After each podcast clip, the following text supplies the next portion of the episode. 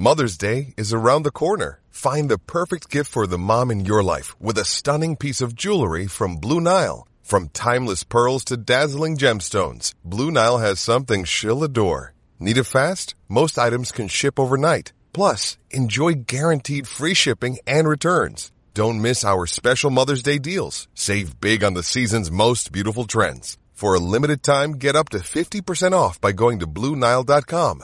That's BlueNile.com. When you need mealtime inspiration, it's worth shopping Kroger, where you'll find over 30,000 mouth-watering choices that excite your inner foodie. And no matter what tasty choice you make, you'll enjoy our everyday low prices, plus extra ways to save, like digital coupons worth over $600 each week. You can also save up to $1 off per gallon at the pump with fuel points. More savings and more inspiring flavors make shopping Kroger worth it every time. Kroger, fresh for everyone. Fuel restrictions apply. This holiday season, Lexus wants you to remember. It's not just the thought that counts, it's your thought. Because no matter how much time you spend picking out the perfect gift, the only thing they'll really care about is that it's from you. Here's to experiences they'll continue to cherish. Season after season. Make this December one to remember. Together. Click the banner to discover more.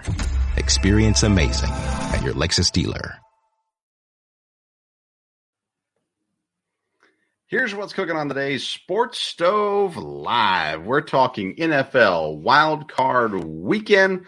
We're going to even give you a little preview of Monday Night Football with uh, ESPN Radio Lexington's host, Brad Taylor. He'll be with us here as well and uh, we'll close it all out. We're talking a little even college basketball in this episode. So that and so much more. That's what's cooking on today's Sports Stove podcast. From Belly Up Sports and the Belly Up Podcast Network, you're listening to the Sports Stove podcast with your host Vince Stover. Hey, good looking. What you got cooking? How's about cooking something up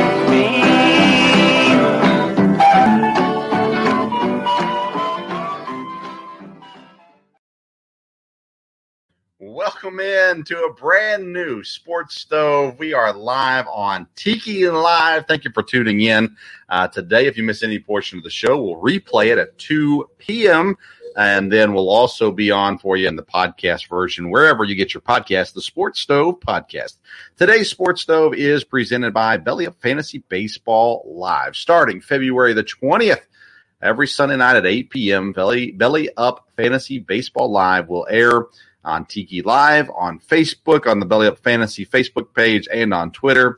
And uh, you can tune in every Sunday at 8 p.m. We're going to start off with the uh, player rankings on February the 20th, and that'll take us through our live draft in March before opening uh, day. Hopefully, opening day happens when it's supposed to as well. I want to let everybody know they can follow us on social media, Twitter and Instagram at Sports Stove. We're also available on Facebook and on YouTube as well. And if you follow us on uh, social media, you'll find a link for our merchandise store. We got some t-shirts and long sleeve t-shirts and sweatshirts and things like that available there as well. We're dropping three episodes a week. Will be uh, 7 a.m. and 2 p.m. Monday, Wednesdays, and Fridays here on the Tiki Live app, and then uh, and as well drop each of those episodes in podcast form for you Monday, Wednesdays, and Fridays. Our Wednesday episode will be the Sports Stove Local Hour. We cover all things Eastern Kentucky University. And if time allows, we'll cover some other sports news as well. Before we bring in our guest, uh, Brad Taylor of ESPN Radio Lexington, uh, we're also uh, uh we're going to talk. We have a, a, great great things planned for that conversation, talking the games that already happened, and then uh, Monday Night Football that is ahead of us as well. We're going to talk a little Kentucky basketball and SEC basketball uh, with Brad as well. But I want to start today's episode talking about NFL draft busts. If you Google uh, worst NFL busts of all times, you'll come up with a lot of popular names. The Jamarcus Russells, for instance, uh, usually end up there as well. But I was watching football this weekend, and during the Philadelphia Eagle Tampa Bay Buccaneer game, Jalen Reagor started coming to mind. Uh, he was drafted in the first round of the 2020 draft, number 21 overall to the Philadelphia Eagles. one spot ahead of Justin Jefferson. And that's the one that gets brought up the most when you're talking about Jalen Reagor. When you're talking about bust, someone who was selected in the first round that's supposed to make a difference for your team, kind of like DeVonta Smith did this year for Philadelphia. Uh, you have a player now who is just filling time, wasting time, filling an opportunity that could be taken somewhere else. Not only is he not productive as a wide receiver, he is a liability as a special teams returner. And we saw in this game against Tampa on Sunday, Jalen Reagor just uh, he muffed two different punts. One of them he lost, the other one he got back, and he is just a problem. So I started thinking through the 2020 NFL draft and looked up what other receivers went in that draft after Jalen Reagor uh, that Philadelphia could have done better with. Justin Jefferson is the obvious one, as he went one pick later. Brandon Aiyuk went number 25 to San Francisco. I would take him over Jalen Reagor. And I continue to look Tee Higgins, Michael Pittman. I would take both of them. They win the first and second picks of the second round. Laviska Shenault in Jacksonville. I'd take him over Jalen Reagor. KJ Hamler in Denver. Chase Claypool in Pittsburgh. Uh, Van Jefferson in Los Angeles. Denzel Mims in New York, you can question maybe, um, but they've been equally disappointing, needless to say. Uh, those are your second round wide receivers. In the third round, Antonio Gibson was listed as a receiver. Obviously, he plays running back for Washington, so we won't count that one against him. Uh, Bryan Edwards in Vegas, I would take him over Jalen Reagor. Devin Duvernay in Baltimore, I take him over Reagor as well. Then you get to the fourth round, and that's probably where Jalen Reagor finally fits in uh, properly into the fold. In the fourth round, Gabriel Davis in Buffalo. Uh, and then Washington took Antonio Gandy Golden uh, there as well. And that's where I would say, okay, Jalen Reagor fits more in those groupings than anywhere else. It just continues to kind of prove the point that uh, general managers, they may outthink themselves sometimes. Uh, Justin Jefferson, he was the fourth receiver, I believe, taken in the 2020 draft, and uh, he should have been maybe the first receiver taken. He is an incredible talent and greatly skilled. Then you've got people like the Green Bay Packers who chose to take quarterback Jordan Love over a Michael Pittman, over a Tee Higgins uh, there that were available to them at that point. Jalen Reagor, maybe it's just the situation he's in. It's not the good situation. Philadelphia doesn't have a quarterback that can throw the football. Um, they they aren't a uh, or organization that is well organized at the moment, and uh, you know maybe he hurts more than he helps at the very least at this moment. Will Jalen Reagor come around and turn into a productive NFL receiver? He possibly might, but at this point, it's not hard to look at him and go NFL bust guaranteed. Maybe one of the worst first round wide receivers taken in quite some time. Philadelphia exits the playoffs, and it's not Jalen Reagor's fault. But why not pick on Jalen Reagor just a little bit here today? We're looking forward to the episode ahead, and we're getting ready to bring on our guest here in just a moment, Brad Taylor, again from ESPN Lexington uh, Radio. He also hosts a show on another channel, but uh, the bottom line with Brad Taylor. We'll talk to him all about that. But first, we're going to have a quick word from a couple of our sponsors and then we'll get to Brad Taylor. What's going on, Belly Up sports fans? Thanks for tuning in to the Belly Up Sports Podcast Network. We have some really exciting news for several Belly Up Podcast Network shows. The Sports Stove Podcast, the Rough Cut Sportscast, and Here in Puckburg have all been nominated for a Sports Podcast Award. So head on over to sportspodcastawards.com and make sure to vote for the Sports Stove podcast for Best College Sports Podcast and Best News and Current Affairs Podcast. Vote for the Rough Cut Sportscast for Best American Football Podcast. And vote for Here in Puckburg for Best Winter Sports Podcast. Again, that website is sportspodcastawards.com. Thanks for being the best part of Belly Up Sports. We are what they aren't. With over 20 years of experience, Matt Schaefer and the good folks at locally owned IPM Pest and Termite provides pest control service for all of Central Kentucky's pest control needs. Whether you have a current pest control problem or want to prevent infestation from ever entering your home, IPM Pest and Termite offers maintenance programs that will help keep pests out of your home and provide peace of mind. So for dependable, reliable services that you can count on, get in touch with our good friend Matt Schaefer at IPM Pest and Termite today at myipm.com. That's myipm.com.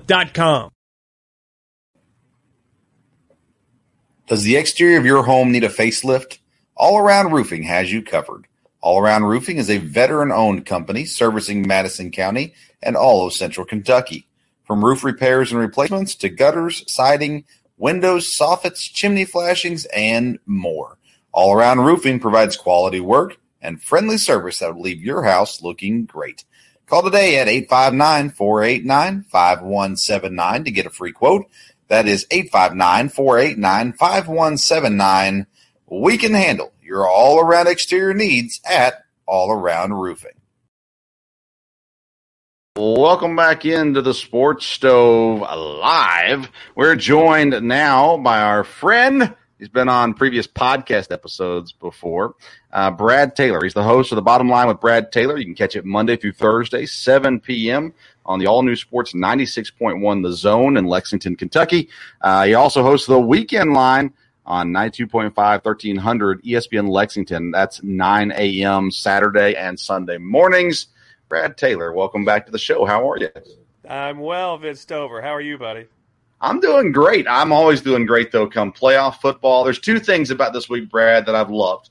Uh, not only has it been playoff football, but we've we've had the whole coaching carousel. I love the off season. So you get me fired coaches, uh, coaches getting uh, interviewed for jobs that they're never going to get, and it just it tickles my fancy, so to say. So uh, so I've been pretty good. yeah, I, I, like this new six game wild card weekend. It's going to be weird having that Monday night football playoff game uh, tonight. So it, it's you, you kind of look at it a little differently because what's that going to do? Give them a short rest going into the next week. We're going to see how that affects them going forward. But yeah, it's it's there's nothing like this first weekend. It really it's eye opening. It's it's very exciting. Yeah. Do you think that the Philadelphia Eagles and Pittsburgh? See, I, I like the idea of expanding the playoffs, but then you see how these teams got into the playoffs, and it kind of makes me question. You know, I mean, it's money, so I guess it's worth it in the end. But I sit there and just go, man, because I didn't feel like Pittsburgh earned their way into the playoffs. I felt like they literally backed themselves in. Philadelphia, I guess, earned it, but at the same time, it's like you knew they weren't going to have a chance here, especially against Tampa. Yeah, and it's you have the same argument for the college football playoff. I mean, if you mm. expand this to twelve I mean, we see every year the one versus four matchup in college football. It's always usually a blowout of some sort.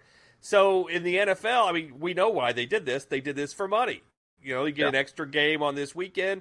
Now you get six games this weekend instead of four like you used to have.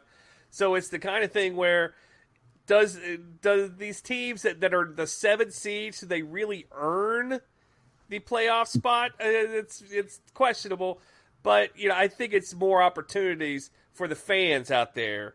Maybe the fringe fans who don't watch until the playoffs and they say, "Oh, let's watch this playoff team. My Eagles, my Steelers are in it." And that's what kind of what they're going for. Maybe not people like you and me who watch all these games no matter what. Maybe the fringe fans out there to gra- even garner even more interest in the league, the number one league in the world. I was really surprised that last week of the regular season, it seemed like there were two things people didn't want. They didn't want a playoff spot, and they didn't want the number one overall draft pick. Uh, we saw Indianapolis lose to Jacksonville, in which looked like that meant Jacksonville would lose the number one draft pick by winning that game, and then Detroit comes out and and drops it as well. So then Jacksonville still gets the one seed. Uh, but Indianapolis is out. You saw the whole overtime thing with the Chargers and the Raiders uh, that the Raiders ultimately won uh, yeah, I just I was surprised at how bad the football was in Week 18. Was so much on the line for some of these play, some of these teams, uh, but we made it to the playoffs. Saturday night, uh, Saturday afternoon, I guess, was the first wild card game of the year. We got to see Las Vegas and Cincinnati, two teams with inexperienced coaches and uh, two teams with, I think, rising quarterbacks. I've made the argument Joe Burrow is the fourth best quarterback in the league this year. And not everybody agrees with me, and but that's fine. I just think he's really good, and I think Derek Carr is a top ten quarterback as well. But you have these two teams, and you know we're here in Lexington, Kentucky. A lot of Cincinnati so-called fans in Lexington as well. Uh, that game ultimately came down to the referees. And are you surprised the NFL is actually saying, "Yeah, these refs are done for the playoffs"? No, because I mean, what what else can you do? You want to have them doing the Super Bowl, and then everybody's going to be like, "Oh, remember that uh, that inadvertent whistle we had way back in the wild card round." Uh, you were on the Bengals from from August, mm-hmm. and I, I remember laughing at you. Yeah, you're crazy. There's no this Bengals team. They're not going to be that good. Over under. I think I think the win total was six, if I wasn't mistaken. I think they I think, I think so. six or maybe even five and a half. And uh, I was like, oh, this is an under. There's no way. But you were, I'll give you credit. You were on this team. And uh, you mentioned Burrow, his uh, pro football focus rating. He was the third best quarterback in the league this year. So, yeah. according to PFF. So, I mean, it's not like that this is some new thing that's just happened. He's been outstanding all year long, Joe Burrow. And, you know, now in his first playoff game, and you hit it right on the head, you had two inexperienced coaches yesterday both with their first uh, playoff game. Actually, two inexperienced quarterbacks. Carr never started a playoff game either. So you right. had two coaches and quarterbacks. Neither had started a playoff game. That's why we were like, there's going to be some defense in this game. We might go under the total. We got lucky on that, but that's neither here nor there. But yeah, this was uh, this line closed. The Bengals were up to six point favor by the time this thing closed. Now it was a bad spot for the Raiders coming from that game you mentioned, the Chargers game, late Sunday night, and then having to fly cross country short week for that Saturday first game of the weekend matchup. But still, this this was a good spot for the Bengals, and they took advantage of it. And uh, like you said, the inadvertent whistle really helped them out. But this might be just the beginning. You talk about some young kids, and they're the young, hip, happening team. I can't believe I'm saying it. The Bengals might be the young, hip team right now in the NFL. Hi, I'm Maria. And I'm Mike. And we're Team, team ready. ready. Black Hills Energy knows your home is where your heart is, so they want you to be ready. It's all about keeping you safe, prepared, and making your home as energy efficient as possible. Everything from how to weatherize your home to how to stay safe during extreme weather. Be ready for anything. Go to blackhillsenergy.com slash team ready. Hi, I'm Maria. And I'm Mike. And we're Team, team ready. ready. Black Hills Energy knows your home is where your heart is, so they want you to be ready. It's all about keeping you safe, prepared, and making your home as energy efficient as possible. Everything from how to weatherize your home to how to stay safe during extreme weather. Be ready for anything. Go to blackhillsenergy.com slash team ready. My biggest question was Cincinnati. Their win total was six and a half, uh, by the way. Yeah. But they the my big question with them coming into the year was Zac Taylor. I didn't know if the coach right. had it in him. I thought that there was enough offense in him to make some some good things happen which is why I, I really felt like they could have a decent year. But I wasn't sure just with all the other things. I mean, we watched Mike McCarthy, and we'll get to that game in a little bit.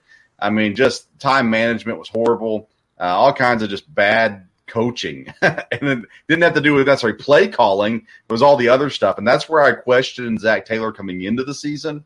Uh, but I felt like going up against Vegas, there was no disadvantage at the coach. They were both kind of even on where they were as far as the, the coaching aspect goes. But then you go to play calling.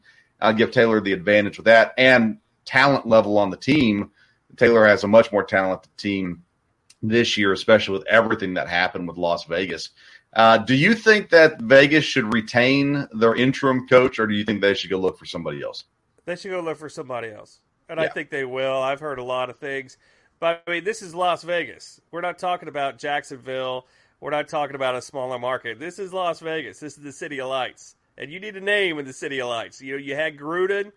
They basically got him right before they moved to Vegas. So he yeah. was, yeah, this is a, a, a franchise and a team. They're going to go after a big name. If even the only way we could question this, maybe if he had won this game uh, yesterday or Saturday, uh, maybe you could consider keeping him. But even that 4 0 stretch down the stretch, uh, streak down the stretch, they only they won those games by no more than four points. Every game was either overtime or full point or less win. So yeah, I don't think he's going to survive. But I've heard even uh, Harbaugh from Michigan. I've heard him as a name to come in for the Raiders. I've heard some other big names too. I think they're going after somebody big. Yeah, Harbaugh's an interesting one. I, you know, I guess he fits fine there. I'm looking at the names. Uh, let's see here that I found for them. Uh, the basically the same normal names that you're hearing everywhere. Uh, Brian Daboll from Buffalo, Bieniemy from Kansas City, Todd Bowles from Tampa, and then Frazier's in there. I don't know why you would hire um, Frazier, Leslie Frazier. He's a good defensive coach, but I man, I wouldn't want him as my head coach after what he did in Minnesota. But uh, anyways, that being said, I didn't think I didn't think they should have. Even if they went to the Super Bowl, I was thinking you need somebody else there. They're they're they're running on fumes right now off of the energy of getting rid of some bad energy in the in the building, and uh, I feel like he's a guy that you can keep in house still, keep on the staff maybe. Um, he'd be a good guy to have around. But as far as being the head coach moving forward, I didn't think there was any chance in the world he would survive it. Cincinnati, though, you said it, they're up and coming. There's the future's bright in Cincinnati. The um, their next matchup uh, against the Titans, you know, they should win that game. Uh, the Titans have a better coach in Vrabel. Vrabel should be coach of the year for what he did in Tennessee this year. But the talent level, even with Derrick Henry coming back, the talent level there just isn't isn't much in Tennessee, and so it's going to come down to coaching or Joe Burrow being Joe Burrow. Um, there, do you think Cincinnati has a good chance of making a run this year, or do you still think they're a year, maybe two years out? They've got a shot. I mean, they're going to be. I mean, I haven't seen the line for this game yet, uh, but they're going to be a, a, short dog in this one. They're going to be a three or four point dog, I think, when this comes out. So it's not going to be the kind of game where you say, "Oh, the Bengals just mail it in." It's the Titans can mail, you know, can just name the score. And we're not 100% sure Derrick Henry is going to be there for this game. We're told this, but until we see him on the field and actually, you know, walking out there for the game for the first play, yeah, I, am yeah, I'm not really all on board with Derrick Henry totally playing yet. Uh, I think it's a spot here for Cincinnati where they could actually, you know, as a dog, you know, you have the underdog mentality. You got a gunslinger minded quarterback in Joe Burrow. And it, I think it's something where they're in a good spot here to, to maybe uh, maybe pull an upset, but definitely keep this one closer than the Desert Thicks. Yeah, I think when I saw the seeding and how it all shook out coming into the playoffs, I thought, wow, Cincinnati's set up to make a little bit of a run here. I don't think they're a Super Bowl team this year, um, but they've got the offense to make a run. And if they made it, I wouldn't be completely surprised, but I just don't think they're quite at that level yet. Uh, then you got the other end. We'll get to Buffalo and Kansas City in a second, but New England and Buffalo came in. Um, you know, I looked at this one and I was on a show Thursday night, I guess, and uh, we talked about this game. And you know, the deal was is they proved in New England that they were the better team. Buffalo was. I didn't expect the, the blowout though, that we saw no. with Buffalo and New England because of coaching again. What does this say about Bill Belichick? Uh, that uh, he lost the divorce with Tom Brady. That's exactly what he did. And uh, Tom Brady right now looks like the the the better. He won the divorce, so to speak. But I, Belichick's in his seventies now, and mm-hmm. he's he's had a rookie quarterback this year. So you know, I mean, I know Tom Brady was in his second year when they won their first Super Bowl, but uh, that was a different time and a different place. But you, we forget that midseason run. They won seven in a row midseason. The Patriots did to kind of get this little run going. So I think next year is a big year for Belichick. If they can get 10, 11 wins next year, then you're saying, okay, well, he's got it's he's back up and running again. Next year for Belichick, I think is the really telltale sign. If he has a mediocre 500 or less season, you might be looking at somebody who's going to skip town and say, "Well, I, have had enough. I don't want to ruin my reputation anymore." But you're right. Last night, Buffalo was easily the better team, and I I hate to admit it, you were right about Josh Allen a couple years ago too. I was not a believer in Josh Allen. He's the best. I think he's the best player in the league this year. I really do. He you look wow. at his numbers: 4,400 passing yards, 700 rushing yards. He had over 5,100 total yards. He was probably the most valuable on a statistical basis. Probably the most valuable player in the league this year. If you go look at his numbers, yeah, Josh Allen. I, I, they've got a shot in Kansas City. I can promise you that. Yeah, they do. Um, I want to come back real quick though to Belichick, and you know he set it up well for him for next year because this year they went all in on defense and free agency. They brought in a ton of players to bolster that defense. Then they drafted a quarterback in Mac Jones, and he looked decent most of the year. He had his down moments, especially as the year waned on. He kind of got worse, but they need offensive pieces. They don't have any good wide receivers, no matter what any Patriot fan tells me. None of the receivers are good. Uh, they've got two tight ends that should be good. They got some okay running backs, but they've got to improve their offense to get better. Buffalo, though, they look like Super Bowl contenders. The problem with them this year is they haven't been consistent. They've had up moments and down moments, but now you're at that point where you can make a run. And, uh, you know, Kansas City is a tough team. They've got a great offense, but they're banged up. They don't have a great defense. Kansas City does not. And uh, Josh Allen plays like he's played the last couple of weeks. Uh, you're right. Buffalo has a huge opportunity. Would you? Could you imagine seeing Buffalo and Cincinnati in the AFC Championship game? Uh, I cannot imagine it, but it happened before. The last time the Bengals were in the Super Bowl, it, they played Buffalo in the uh, championship game to get to the Super Bowl. That's how crazy I am about the past. I remember that stuff. But uh, yeah, it, it, has happened before. It's been a long time, but it has happened before. But you're right. and That's you know that you can't fathom that. Uh, and on the Belichick end, when's the last time he drafted a really good skill position player? You can say Damien Harris. You maybe it's Gronkowski and Hernandez, the tight ends. Yeah, yeah probably. You know, when was the last time they drafted a really good skill position ball handler pos- player? I can't remember. I really can't. Yeah, because I mean, you know, N'Keal Harry that didn't work out. That's a recent draft pick. None of those receivers have worked out. Yeah. Sony Michel at running back didn't work out. Uh, you know, Harris has played well. There's no doubt about that, but it almost makes it look like he got lucky with Harris and, and, everything else. You know, he's got a, he's he's a guy that has to build through free agency because the draft. You know, he has a lot of credit given to him for the way that he's built teams over the past. But I think it's time to admit that without Tom Brady, the legacy of Bill Belichick would have been drastically different.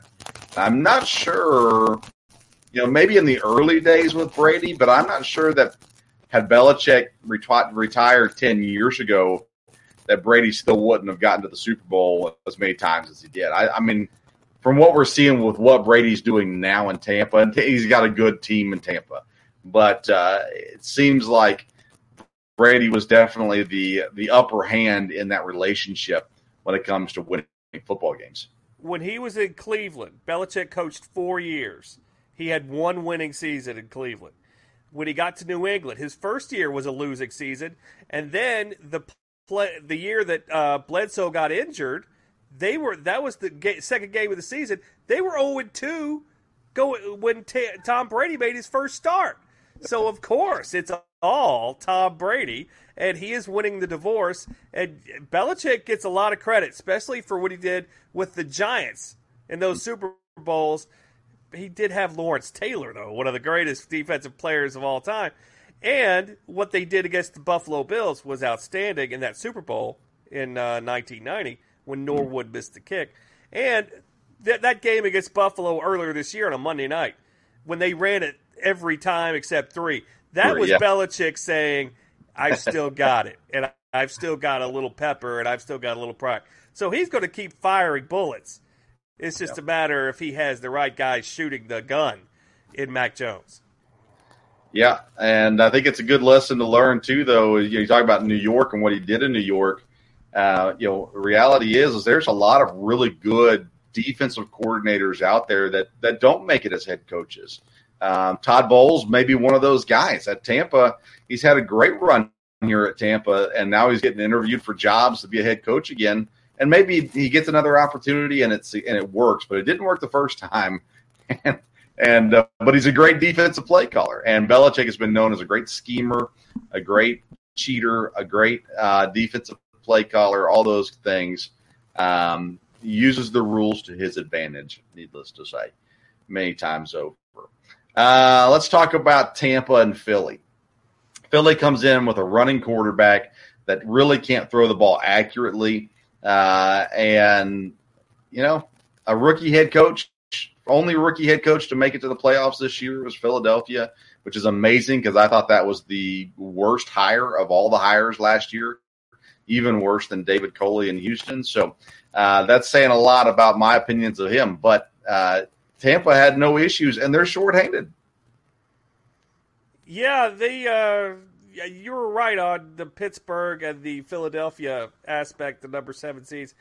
I mean, this game is fourteen nothing before you blink an eye, and you basically are like, this game's over. You know, because there was no way that Philadelphia was going to put up enough points at that point. You didn't think, okay, can Philly put up 15 points? You know, they did put up exactly 15 points, but at that point in the game, I mean, you know, it, it was it was very easy to uh, sit there and tell you the Eagles were going to lose this game, especially at the way they started. And Jalen Hurts, you know, his, his QBR for the game was 20.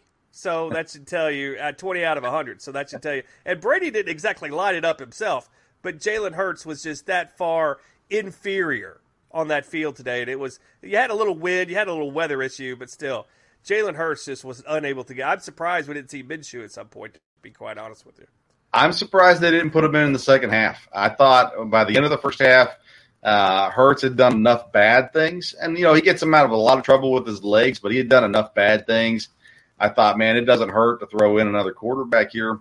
They didn't do it. I thought Tampa was so fortunate to get to play Philadelphia here in the first round because Tampa is they're hurt. I mean, they they lost AB after he uh, ceremoniously walked off the field. They they're out Chris Godwin one of their best receivers. So basically down to Mike Evans and then the scrap heap there at wide receiver. And then you've got Gronk at tight end, um, who I assume this is his last year, but I don't know. He had some good plays in this game. But I think you put Tampa up against San Francisco, I think Tampa loses. Uh, you know, I think you put them up against really anybody else in the division or in the conference. I think Tampa loses and they got really fortunate to face off against Philadelphia. Do you agree with me, or do you think Tampa is a legit contender this year? Hi, I'm Maria. And I'm Mike. And we're Team, Team ready. ready. Black Hills Energy knows your home is where your heart is, so they want you to be ready. It's all about keeping you safe, prepared, and making your home as energy efficient as possible. Everything from how to weatherize your home to how to stay safe during extreme weather. Be ready for anything. Go to blackhillsenergy.com slash team ready. Oh, Tampa's a legit contender. I, I, I think if they go up against San Francisco, I think I think this is Tampa. They're going to have the home field, and they're so they'll be in good shape there. But uh, yeah, this is Tampa. I think they're going to get they're going to get to the end. It's going to be Tampa and Green Bay all over again. But hmm. uh, this time, you might uh, you might be on the right side with your boy Aaron Rodgers. But of course, you know having that extra game off helped them tremendously. But no, I, I wouldn't give up on Tampa yet because betting against Tom Brady. I mean, I've done it before and I've regretted it. So yeah, it, it's not a spot where I think it's very advantageous for yeah ex, ex, at all. So, did you see the situation with Bruce Arians coming out, hitting the player in the head? Um, that's starting to catch a little bit of steam. I think they're going to try to kind of just swipe it out real quick and get past it. Uh, Arians has been known as kind of a oddball, not necessarily the most pleasant person to be around. Um, do you think this turns into anything, or do you think we move on to football and no big deal? I think it. I think it'll turn into something uh, if you hear about it tomorrow morning. Mm-hmm. it's kind of the I because they're trying to. Sh- there's all the public relations people right now, and it's we live in that the old cancel culture that people complain about. Yeah, I don't think it's going to be a big deal, but if we start hearing more and more about this tomorrow morning, that's when you'll be able to see if this is going to be a thing. But is it going to help hurt the Bucs? It's one of those distractions that we always hear about. We don't like the distractions. That's why Antonio Brown is gone because we don't like the distraction of the uh, that goes on. And Belichick was the king of getting rid of distractions. But you're right, Arians. He's always been a little bit uh, aloof. Is the word that always comes to mind when I think of Arians. But you know what? He's got a Super Bowl ring right now, and uh, he made Arizona a winner for a lot of years when they really didn't have enough to be a winner. So he's a good coach. Now his way of doing it a little different, but you know he's still a good coach. We'll see what this happens. I don't think it's going to be a deal, but we'll see tomorrow with the uh, the Monday morning news wire. Yeah. Uh, let's see here. Dallas and San Francisco. This is a fun one. Um, Dallas, they looked beat the entire game, but they had an opportunity at the end uh, they decide to run Dak up the middle, take slide down, and spike the ball. The problem is they didn't leave themselves enough time to spike the ball. Game ends. San Francisco gets the win without Dallas having a shot to take the lead on the on the last play.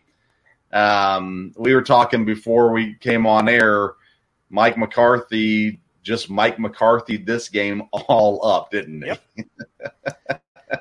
You know, I was not really a huge against Mike McCarthy guy until I saw that championship game against the Seahawks. Was it mm. 14, 2014, I think? You would have been, uh, yeah. And uh, the Packers had that one. They had that one dead to rights. And somehow McCarthy got rid of that, lost that game somehow, some way. And that's when I started looking, wait a minute. How is Aaron Rodgers not winning more Super Bowls. He should have more than one at this point. It's McCarthy, and he as time went on, you saw, boy, he really doesn't know what he's doing in terms of game management type of stuff, and uh, we saw that today for sure. And uh, yeah, it's when you compare Kyle Shanahan to Mike McCarthy, that's a no contest, as they as uh, Dick Vitale used to say. Uh, so yeah, we if you wanted to take the Cowboys today and lay the points with Mike McCarthy, you're doing so at your own risk because history tells us that's a bad bet. McCarthy, so about three years before he left Green Bay, I told my dad, of course, my dad are huge Packer fans. I told my dad, I said, they need to fire McCarthy. He goes, no, they don't. They no, no, no. He's good, and they did this and whatever and whatever. And that last three years in Green Bay was just horrible. I mean, him and Rodgers weren't getting along. The offense, I could have told you almost every time what they were getting ready to do as an offense until Rodgers started changing the, plays in the huddle from what McCarthy was calling, and then everything just went downhill from there, uh, and and led to the ultimate drafting of of Love and and and anyways it all it was all because of McCarthy. He refused to change. He refused to improve, and uh, he was predictable. I honestly thought that him having time away was going to be good for him, and I thought the hire in Dallas was a good hire. I thought he was going to come out at least for four or five years, have some success. And I'm starting to think now that maybe Kellen Moore or Dan Quinn is the head coach of Dallas next year as opposed to Mike McCarthy because I'm not sure. Um, well, let's start with that. Should Dallas move on now from Mike McCarthy? Does he deserve to be fired? Because um, their their assistants are getting interviewed for other jobs, and we know Jerry Jones loves Kellen Moore. Um, so, what do you think about the coaching situation in Dallas? He absolutely should be gone. I mean, if hmm. today didn't teach you, nothing will. But the thing is with Dallas, and it's a very unique situation. He Jerry Jones wants a yes man. He wants somebody who won't fight back. He wants somebody who he can say, "Do this and do that," and they'll do this and do that, whether it's in their best interest or not. He's doing it for Jerry Jones. Now, would Kellen Moore be a, co- a better coach right now? Absolutely, probably he would. I mean, it couldn't be any worse than Mike McCarthy. If you watched HBO's Hard Knocks, I don't know if you watched that before the season. No. They had Dallas. They had Dallas on there. And, you know, you saw Mike McCarthy's, you know, routine. I think he gets massages every day and, you know, it's, it's not like he's burning the midnight oil studying game films and running analytics, you know, like he said he, he was going to before he got hired. If you saw the HBO Hard Knocks, you saw enough about McCarthy to know he's a clown show. And you Green Bay right now, they've won 13 games 3 seasons in a row now. Mm-hmm. So ever since McCarthy's been gone, is that coincidence? Probably not, because at the end McCarthy wasn't doing anything for Aaron Rodgers, and it's not like Green Bay has so much a better team now than they had but when McCarthy's last few years there. So sure. yeah, it's it's it's McCarthy, and if Jerry Jones, you know, wants to win another Super Bowl before he passes away, heaven forbid it's anytime soon, he might want to get look into getting rid of this McCarthy, but then he won't have a yes man to uh, boss around and play the puppeteer with. So yeah, it's a very fine line. How do you, why do you think Barry Switzer was a hire for him years ago? Because he was a yes man who basically just took Jerry jo- or Jimmy Johnson's players and won a Super Bowl somehow. What about Dak Prescott? Is he a quarterback that can succeed, have playoff success, um, or is he just kind of that I don't know third tier quarterback in the NFL that can get you to the playoffs, win you a division here and there, but uh, may not be en- enough of that top tier quarterback level. Well, his contract says he is, but uh, it doesn't necessarily say mean that he is. So does Nick Foles. yeah, exactly. And the the problem is when you pay a good quarterback great quarterback money. That's when you pigeonhole yourself. That's you know, it's one thing to to pay Brady and Rodgers and Mahomes that kind of money, but when you have to pay guys like uh, Dak Prescott that kind of money, you're setting your franchise back because not only is Dak Prescott not proven himself, especially in the playoffs, but now you're giving him all this money. You can't go out and improve anywhere else. They also signed Ezekiel Elliott to a ridiculous contract a few years ago. So, yeah, is Dak Prescott getting paid like a top five quarterback? Yes, he is. Is he a top five quarterback? Eh, from week to week, maybe he is, maybe he isn't. We don't know. That's not the way you want to go into a playoff round, especially. And today, we saw what Dak Prescott does in these pressure situations. He's been around for a while now. He mm-hmm. uh, he's been in the league. I think this is his seventh year in the league, if I'm not mistaken. So it's not like he's a spring chicken anymore, and neither is Ezekiel Elliott for that matter. So yeah, if he's getting paid like a quarterback, but the numbers say, you know, not his stats. He has good regular season stats, but mm-hmm. winning and losing, especially these playoffs, say no, he is not. Interesting spot in Dallas for sure. Something I noticed during the game, Dallas San Francisco game, was John Fassel. I don't typically notice special teams coaches, but it was twice in this game where I watched John Fassel talking to McCarthy, and I honestly thought I think McCarthy is listening too much to his special teams coach. Uh, I felt like he was getting in the way, distracting uh, situations. The they had the fake punt, which was successful, yes. but then they got a delay game right after that because the special teams stayed on the field. There was confusion. They ran off. The offense ran on, and they got delay game, uh, which probably falls on Mike McCarthy. But I'll tell you, the things John Fassel's doing on the sideline caught my attention tonight I think maybe he's a problem in Dallas. And uh, whether they get rid of McCarthy or not, I think Fassel needs to go. He, he has that, that veteran, um, you know, resume. Been in the league for 16 years coaching, but boy, he was a problem today. I thought, at least on the sideline, something that I noticed. So if you go back and rewatch that game, keep an eye out for John Fassel and see what you think as well. Well, um, it's, it's yeah. also about who you are in life. And yeah. John Fassel's father was Jim Fassel, and he was a very well respected uh, coordinator, and he coached the Giants. He got to the Giants in the Super Bowl. So I'm sure Jerry Jones has told McCarthy, "Hey, listen to this guy. He's had some success before. His dad had some success before, so he might know what he's talking about. He might be able to help you out." So yeah, it's it's all about who you are. His last name's Fassel. he gets these jobs, he gets the more respect. So yeah, it, it, it's all about who you are in life. And sometimes when your dad is a former Super Bowl coach, you get a little bit more credit maybe than you should deserve, especially when you're the special teams coach. Uh, speaking of Super Bowl winning fathers, um, let's, let's look at San Francisco now. They face up against Green Bay, and uh, you know Shanahan has done a great job in San Francisco. The, you know, one thing that has confused me, Brad, is I've heard a lot of people saying they drafted Trey Lance because Jimmy Garoppolo couldn't stay healthy. And I thought, no, they drafted Trey Lance because they didn't believe Jimmy Garoppolo could win a Super Bowl. But here they are. Jimmy Garoppolo is playing. He's leading this team right now. Now they go, they'll travel to Green Bay. They already played once already this year.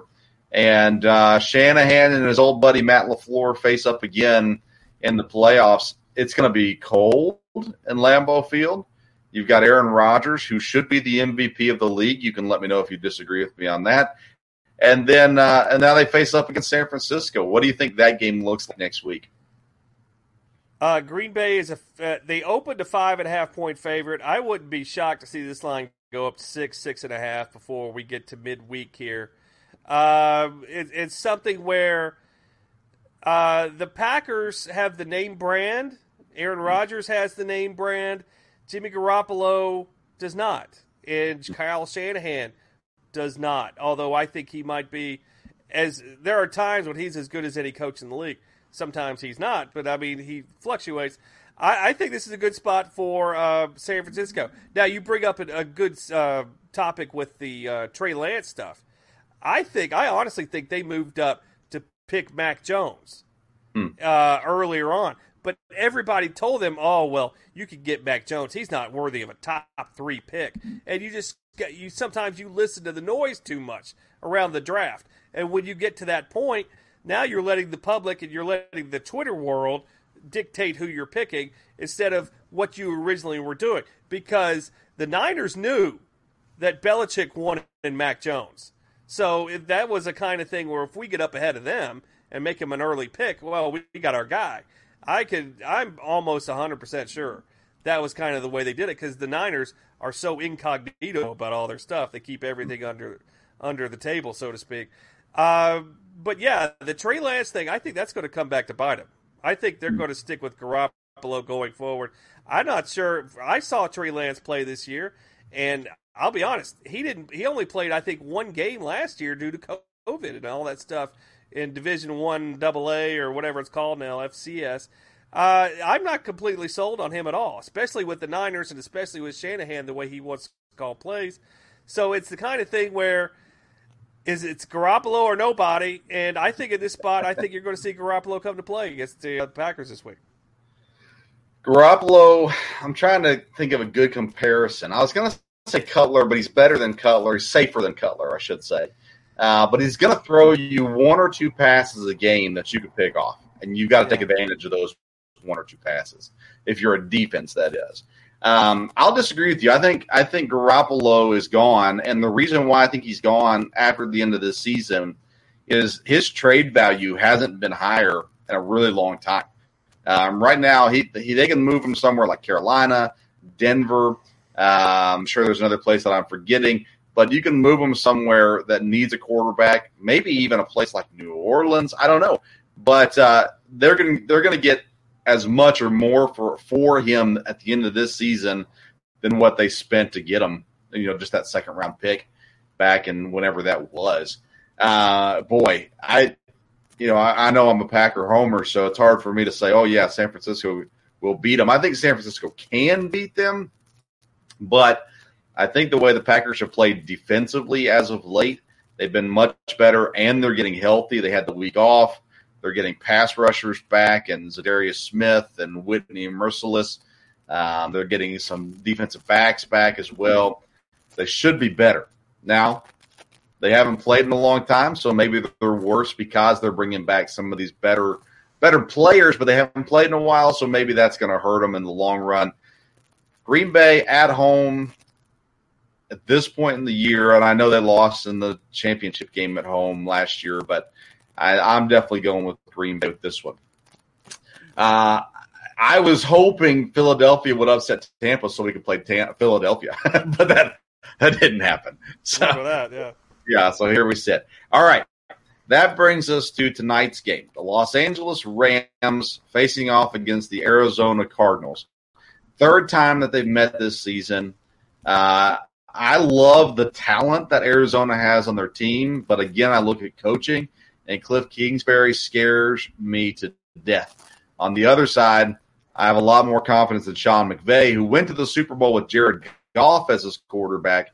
And even though Stafford has not played great this year, I trust McVay with Stafford more than I trust Kingsbury with Kyler Murray. Uh, what are you looking at with this game, and uh, how you think it's going to turn out?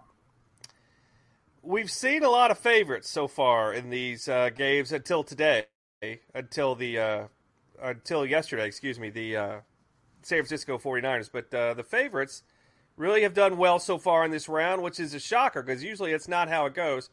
Uh, but this is a game where I really like the underdog here. Kyler Murray uh, on the road this year. Arizona was eight and one straight up, eight and one against the spread. So Hmm. that's the kind of thing where, hey, Arizona, they may have been so so at home and they ruined their season because they weren't able to win these home games.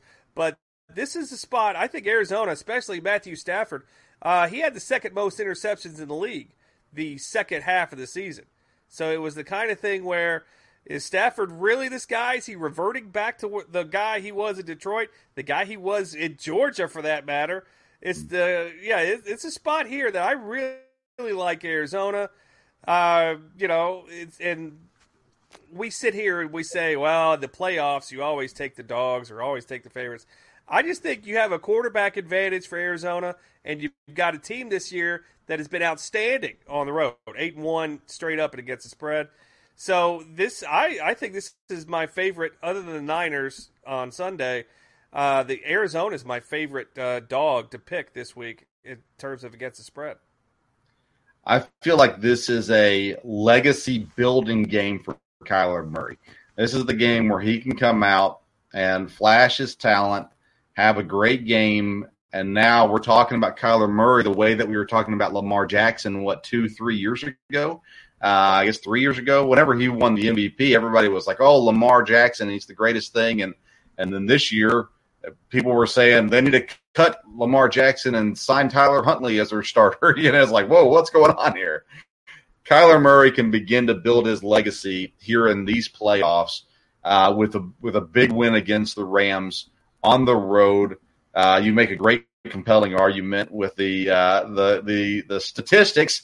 Brad Taylor, the the one person I know that actually comes with facts to these things.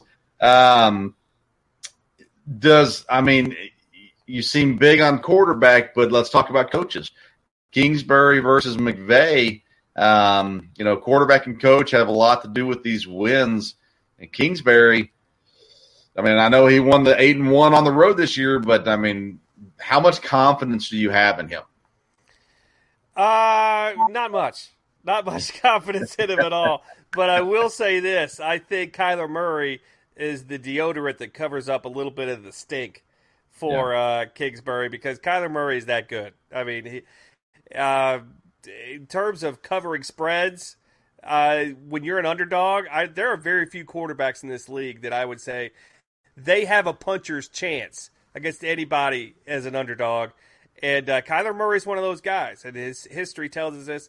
This is the first time Arizona's made the playoffs in six years, anyway. So it's the kind of thing where, as I have a little visitor coming to visit me here, uh, yes, I, who, who do you like in the game tonight? No, okay, okay. Um, yes, you need to go see Miss Judy. Anyway, um, see, I threw me off track. Yes, They're not. It's not the first cat we've had on our show. Uh, yeah. Ryan Ryan McCarthy from the No Credentials Require. His cat jumps in every now and then. Uh, Kevin Wilson, his cat's come in before. We're a cat podcast, apparently. Apparently so. Yes, foreshadowing for our basketball talk later in the show, Yeah. ladies and gentlemen. Nice. What a, what a segue we have. Okay. Um. So yeah, it, Ky- Kyler Murray's that much better, and if you Yeah. look at his uh, overall numbers and the fact that uh, dogs in these um historically underdogs in the wild card round have done very well, fifty five percent. going into play here on this uh, this weekend. Is the kind of thing where can all the favorites win? Well, we saw one in San Francisco, but I think we're going to see another one. I think Arizona might be able to pull this off. Certainly cover the number. History tells us that, and I, for my money, I think we have the quarterback advantage. Coaching, eh, maybe not, but uh, Kyler Murray is the play here for me. In our last episode, I predicted Green Bay, Kansas City in the Super Bowl. The only thing that scares me from that prediction right now is Buffalo uh, and the way that they played this week. Uh, you know, number one, who's your Super Bowl prediction? Number two, did anything change after watching the games this weekend? Uh, not a whole lot. I think you're looking Packers Chiefs.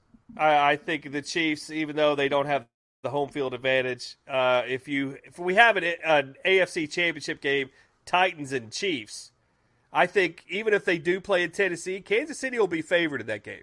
I can hmm. uh, I can promise you that. Even if it is on the road, Kansas City will be a field goal favorite there, and uh, they they should be. They rightly should be. Uh, what does Tennessee have? I, they've been winning games, but uh, yeah. how how do they win games? That's when you ask a team when you ask yourself that about an NFL team in the playoffs, they're the number one seed, but how did they win all these games? You know, they didn't have Derek Murray, they didn't have this, they didn't have that. It's, it's the kind of thing where a team like the Chiefs, I think you're looking Packers Chiefs at this point. That's my opinion. I mean, I, I could be dead wrong, and certainly we don't want to agree with uh, Stover on his beloved Packers. We do anything to not do that, but the the road just feels so easy for Green Bay. You got San Francisco and then you've got you know the winner of this game tonight. So it's it's the kind of thing where are we really going to have to go against the Packers? I think it's the Packers. Uh, they they're the odds-on favorite right now, and with good reason. We're talking with Brad Taylor. He's the host of the Bottom Line with Brad Taylor Mondays through Thursday, 7 p.m. on the All News Sports 96.1 The Zone in Lexington, Kentucky. He also hosts the Weekend Line on 92.5 and 1300 AM ESPN Lexington Radio, 9 o'clock on, on the weekends. So we'll close out our conversation, Brad, talking some Lexington things. The University of Kentucky basketball team absolutely walloped Tennessee this weekend. I tweeted out that uh, Central Kentucky's a happier place when Kentucky's playing well. Um, I'm not sure if you've noticed it in your workplace or around town uh, just people are seem to be a little bit more cheerful this year than they were last year uh, in basketball season. So, uh, Kentucky, are they for real? Are they legit? Are they a Final Four team, um, or will they eventually crumble under the pressure of being the one and dones and the transfers? Uh, you make a very good point. I mean, I grew up here, so mm-hmm. I know for a fact when Kentucky basketball is doing well it makes for a much easier January and February than when they're not doing well. And we saw that last year, and it was all depressing and it was all terrible. But I think the the cupcake schedule that we saw in November and December that was a really it, that was the worst thing that this team could have gone through because we did we couldn't judge them. We saw the Duke game and everybody was like, "Oh, well they only lost by so many. Uh, it's very exciting. It's very uplifting. Well, they still lost though. I mean, I don't remember Kentucky fans ever being excited over a loss. And yeah. then it was cupcakes for over a month. It was nothing but cupcakes. And you know, we we talk about this all the time with Kentucky basketball. Show us on the road. Show us when you're not playing these cupcakes. That they lost to Notre Dame. They lost. They but they when they got the road win at Vanderbilt, it changed everything. But you're right. Yesterday's game against Tennessee, it was a statistical masterpiece. I mean, you can, we can sit here and talk about this is the first time they shot this well since the invention of the wheel and fire. So I mean, we can sit here and do that all night long. But the analytics now love Kentucky because they p- piled up numbers in these hmm. early SEC games. But let's just face it, they're still one and two in true road games. And mm. now they the next nine games, six of them are on the road. So now you're looking at it. They go to Texas A&M and Auburn this week. Uh, hmm. they're going to be a short favorite, probably six, seven points at A&M. They're going to be an underdog at Auburn on Saturday. Now you want to you really, really want to impress somebody, go win those two games this week. Go go down to Auburn on Saturday, win that game. That's a really good team, Auburn. I'm going to tell you right now, Auburn's winning the SEC regular season. Their schedule lines up that way, and they're just that good. Mostly the schedule lines up for them at this point. But Auburn's winning the SEC. They're they're going to finish higher than Kentucky. This is the SEC regular season champion, my opinion. And the odds makers out in the desert are are, are shading them a little bit too. But uh, yeah, it's, you're right. It's it's a lot more cheerful around these parts when Kentucky wins. But I have a feeling you see an upset loss maybe to A and M this week on a Wednesday night when they're supposed to win, and all of a sudden here come the naysayers, and here come the Sahvir Wheeler can't shoot people and mm. things like that. But you're right. That game Saturday was very impressive statistically. I was shocked to see them put up 107 on Tennessee. I just coming into this season, the thing that gave me optimism with Kentucky because I've been the last couple of years, and I'm a Kentucky fan. The last couple of years, I have really been down on Coach Cal. Mm-hmm. I've been down on the process that he, how he brings kids in, and the one and dones and those kinds of things. I'm not against one and dones. I'm against building the program around one and dones. You got to have some consistency, some people there. This year, though, he has veteran players. He brought in more transfers than freshmen. So he's got the Oscar Tshiebwe, who's just incredible with rebounds. It kind of reminds me of the old Charles Barkley, the relatively in shape Charles Barkley. Um, he, he, he, that's kind of where I see that from. But they've got you know Grady uh, came over from Davidson. He's played relatively well. Wheeler, when he plays well, this Kentucky team's gonna have a hard time losing when Wheeler's playing well. Um, but when he's not playing well, that's when the, the adversity comes. And you're right; these road games are going to be an incredibly tough battle. You say Auburn in the SEC. Do you think the SEC is a good conference this year, an okay conference this year, a bad conference this year? Where do you rank them at? Uh, they're a very good conference. I mean, they're very top heavy. You've got teams like LSU, Alabama, and, uh, and this is a very good conference. You know, you have the usual suspects the Big Ten is better than they are. The Big Twelve is better than they are basketball wise. But right. they're even better than the ACC this year. I mean, who do you have in the ACC? Usually it's Duke and North Carolina. Eh, North Carolina's a little off this year. Duke, they're a top 25 team. That's the only team that's ranked right now in the mm. ACC. So I look at a conference like the SEC, very top heavy, because you don't want to go down to with Vandy and Georgia and Missouri and some teams like that. But they have definitely for sure they've got six NCAA tournament teams right now, and they'll they might have a, one or two more by the time it's all said and done. They have that many top heavy teams. But yeah, this I, I am all over Auburn to win this conference regular season. They're already five and zero oh conference, and they now have if they